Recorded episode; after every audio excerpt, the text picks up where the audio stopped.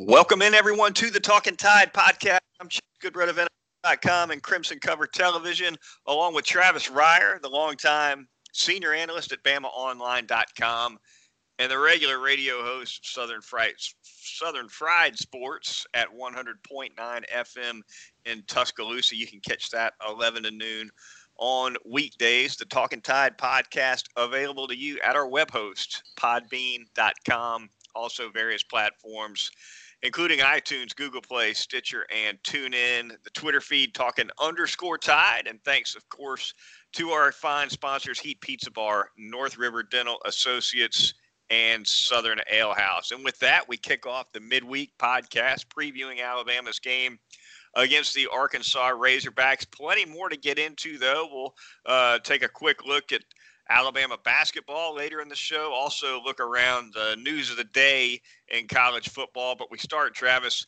uh, breaking down this finale for the Crimson Tide, nine and zero, oh, looking to complete a perfect regular season, perfect as it could be anyway in uh, 2020 against a three and six Arkansas team. Your reset 11 a.m. kickoff on ESPN. Travis, your thoughts on uh, this this final game for Alabama, and, and more more particularly, where is Arkansas at as they enter this game? A team that uh, showed some signs of life, certainly in the first half of the season. Uh, had a little bad luck, but but still came up with a couple wins. I think people didn't expect them to pull off, but here lately they've they've dropped a few in a row. Yeah, I think that fan base is rejuvenated, is inspired uh, based on what they've seen from Sam Pittman in year one. He apparently hit it out of the park, knocked it out of the park with his coordinator hires, both Barry Odom on the defensive side of the ball. Kendall Briles is his offensive coordinator. Uh, brought in a grad transfer quarterback with SEC experience and Feleipe Franks. That worked out just fine.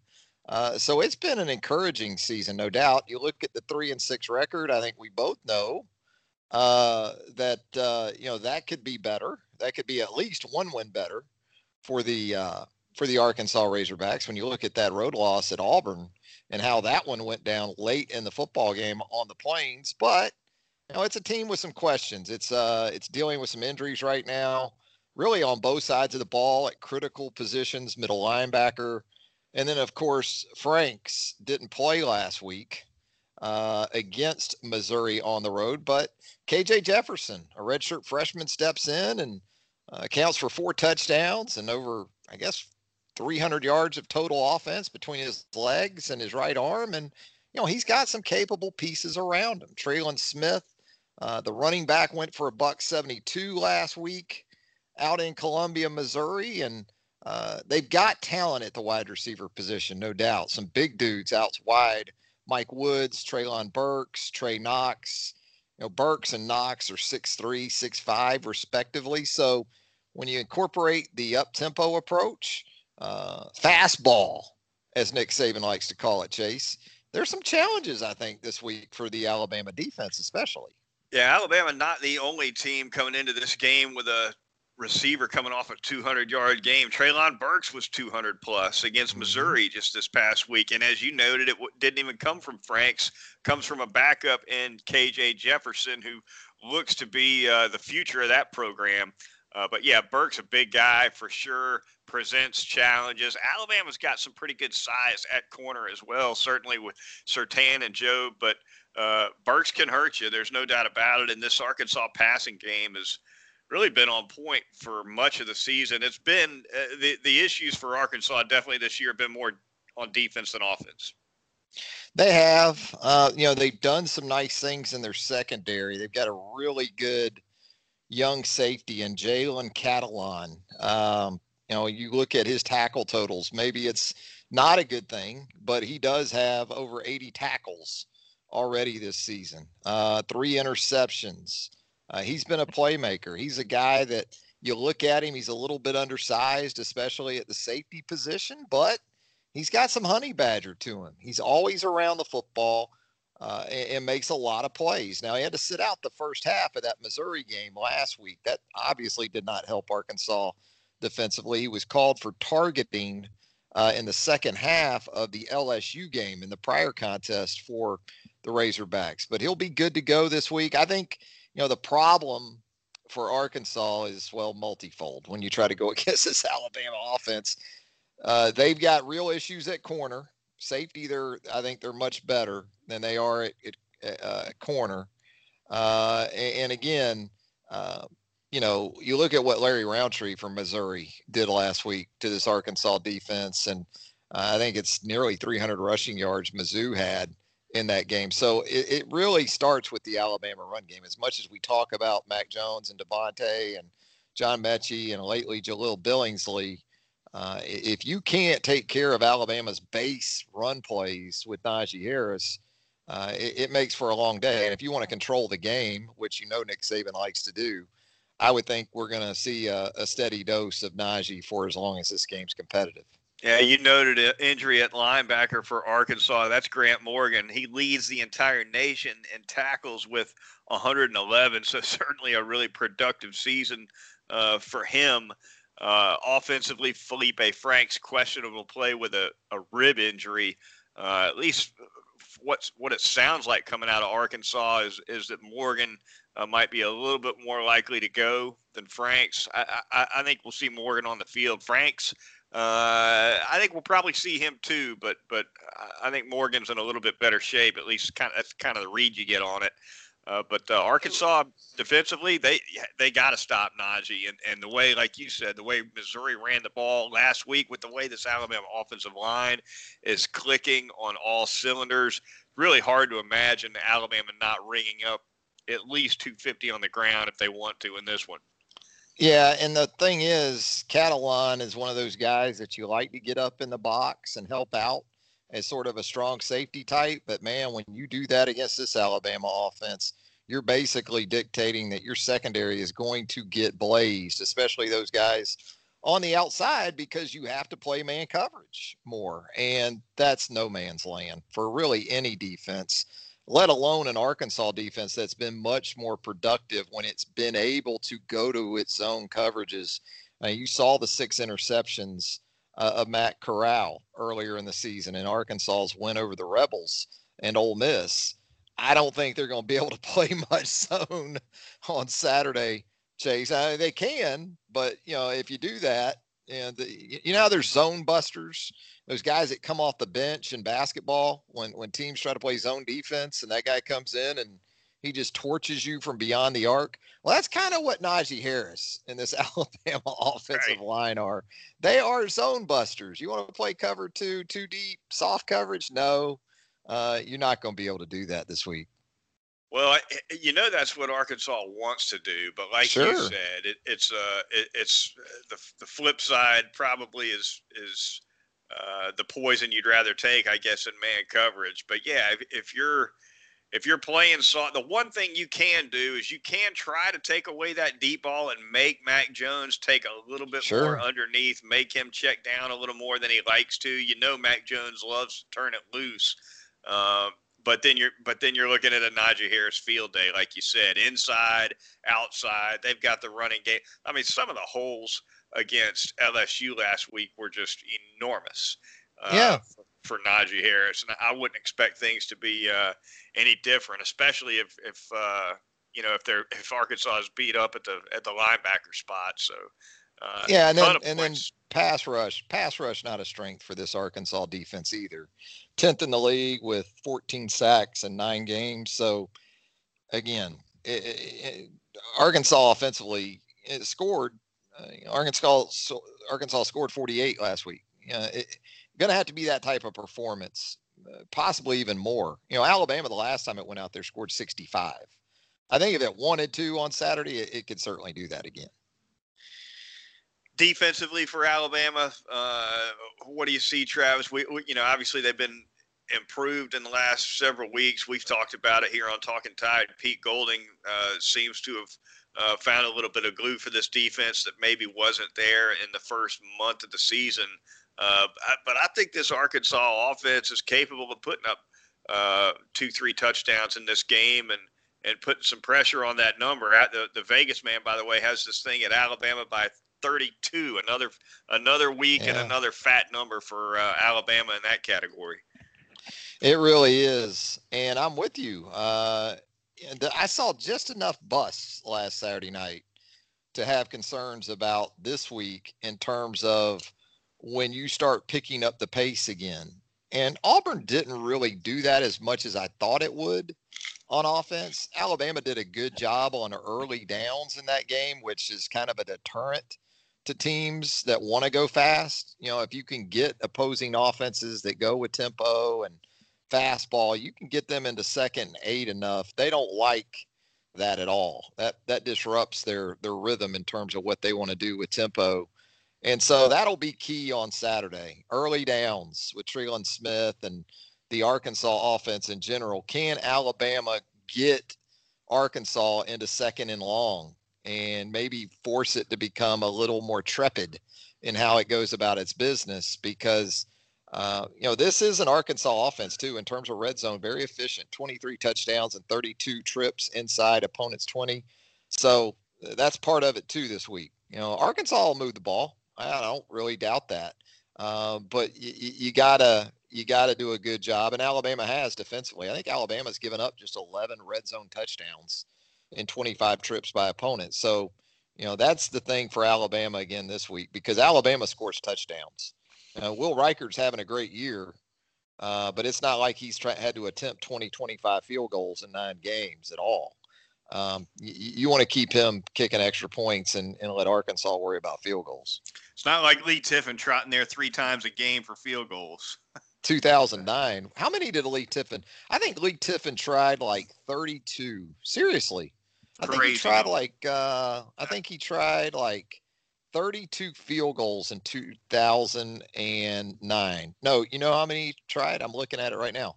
30 of 35 for Leigh Tiffin in 2009. 14 games he attempted 35 field goals. Different game back then. Different yeah. game. Yeah. You could uh, you could pile up threes and, and uh, a lot of those were red zone field goals too, as I recall. I mean, he had a really good year, um, but there were there were more than a few that were red zone-ish for Leigh. I think he won the Groza that year, or he was a finalist, first team All American, I think. Yeah. 11 a.m. kickoff once again, and be sure to join us for the Sunday nighter when we recap Alabama's game against the Razorbacks. Moving on, Travis, the passing of Ray Perkins. Definitely want to touch on that. The former Alabama head coach uh, passes away on Wednesday, just a few days after his 79th birthday, and uh, you know, in, in pro football, uh, he'll go down as a guy that didn't lot of, win a lot of games as a head coach in the NFL. But on the positive side, he did hire Bill Parcells on that Giants staff of his, uh, which certainly was parlayed into a great deal of success for that franchise. Hired Bill Belichick on that staff as well. And of course, at the college level, uh, he'll be remembered as the guy who took on the, the virtually impossible task of replacing Paul W. Bear Bryant. Yes, sir. Uh, you talk about coaching trees. You got one that produces Parcells and Belichick, and then you know further down the road with Belichick and Saban, I think you can feel pretty good about that from that perspective. But uh, you know, people that really know Ray or, knew Ray, uh, they'll tell you he was pretty complex dude. He was the kind of guy though that you had to hire prickly in some ways, unpredictable maybe in some ways, but absolutely resolute in how he was going to go about the job. There wasn't ever any wavering from what you gather involving Ray Perkins as the head coach to succeed Paul William Bear Bryant. Uh, but his impact certainly football guy is what I think of when I think of Ray Perkins. Football guy, football player, great player at Alabama, good NFL player, played for Don Shula in the NFL uh, good football coach, guy who just loved it. Because even in his later years, the last few years, even last year, you'd go out to practice at Alabama. Ray Perkins would be at practice a lot. You know, he was still going to practices all the time. I spoke with his son Mike about a year ago at this time down in Jacksonville, where Mike lives now, and uh, he let me know then that that Ray wasn't doing well. Um, you know, he was he was having some issues, and uh, then apparently some other issues came into play here in the last few days, and uh, sad to see him go at the age of 79, but certainly a, a pretty stout legacy he leaves behind.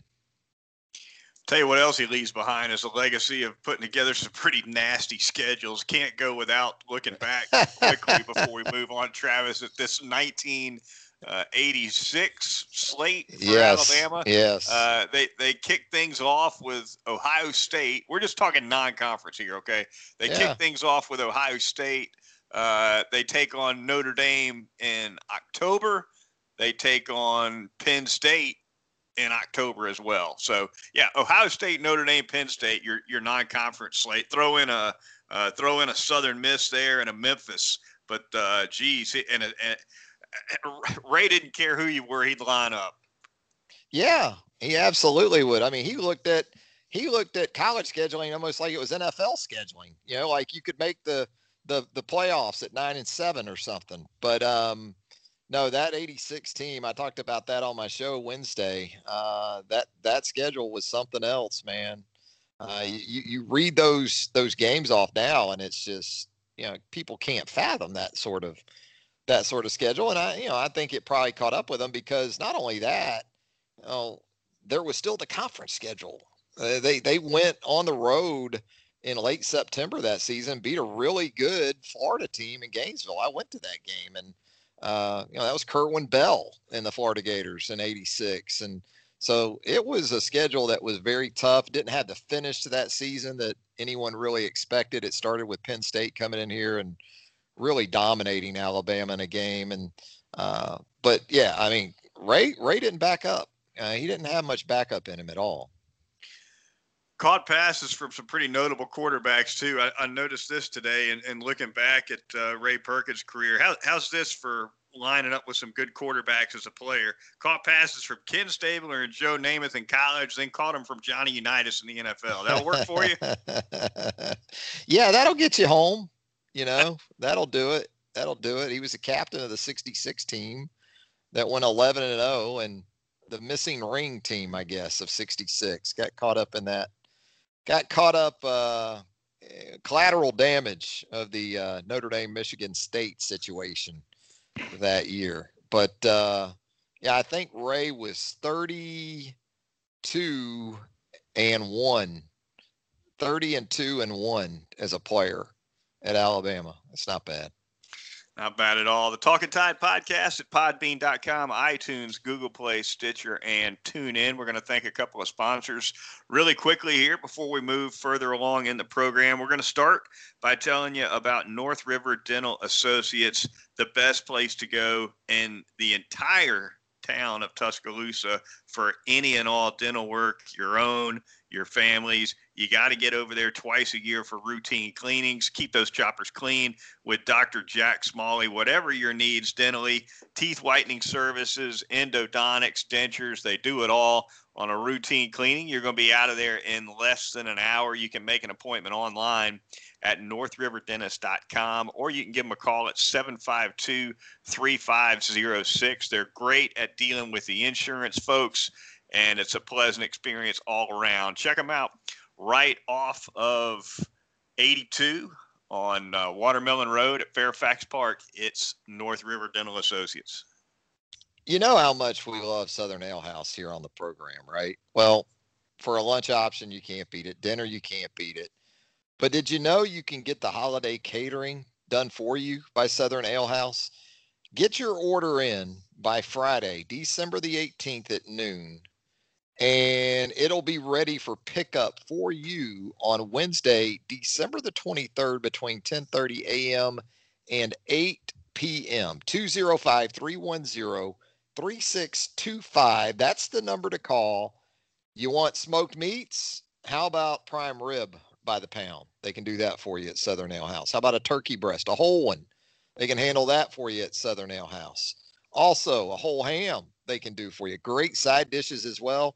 And of course, you can't forget the desserts. Bread pudding, buy that by the gallon. They've got brownies, half sheet, and full sheet options available to you. And of course, some great, great cookies for you as well. Take the stress out of the holiday season. Let Southern Ale House handle, handle that holiday catering for you.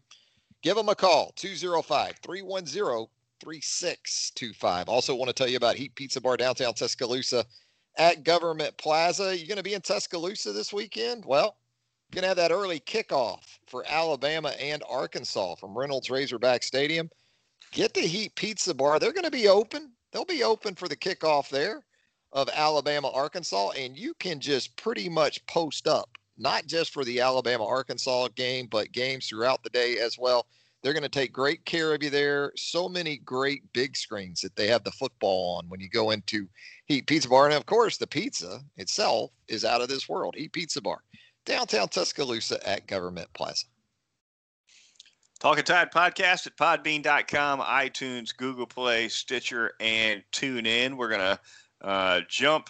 We're going to go outside the footprint, as we call it, Travis, for a few minutes here and uh, talk about this Ohio State news. Of course, the Ohio State Michigan game canceled, which left Ohio State with only five games in the regular season, uh, just because of their other cancellations. And uh, the Big Ten rule that you got to play six to get into the conference title game just uh, kind of disappeared in thin air here today, Travis. And uh, the Buckeyes are in there. The release from the Big Ten uh, points out that uh, had this game been played and Ohio State been upset by Michigan, they still would have gone. Therefore, they get to go, which of course doesn't address at all the, the, the logic that, that the at the beginning of the season it was supposed to be six wins regardless. But uh, but there you go. Uh, uh, the Buckeyes, at least for now, are uh, safe. I'm I'm not surprised that they did this. I guess,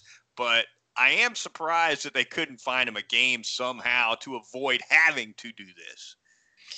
Yeah, you know, there was talk about Purdue and Indiana canceling, and then perhaps Indiana and Ohio State in a rematch. But then apparently, IU's got some COVID issues of their own right now to go along with Purdue. So uh, it's a mess there in the Big Ten. And so, not surprised at all, as you said. And, um, you know how this impacts things big picture wise as far as the college football playoff.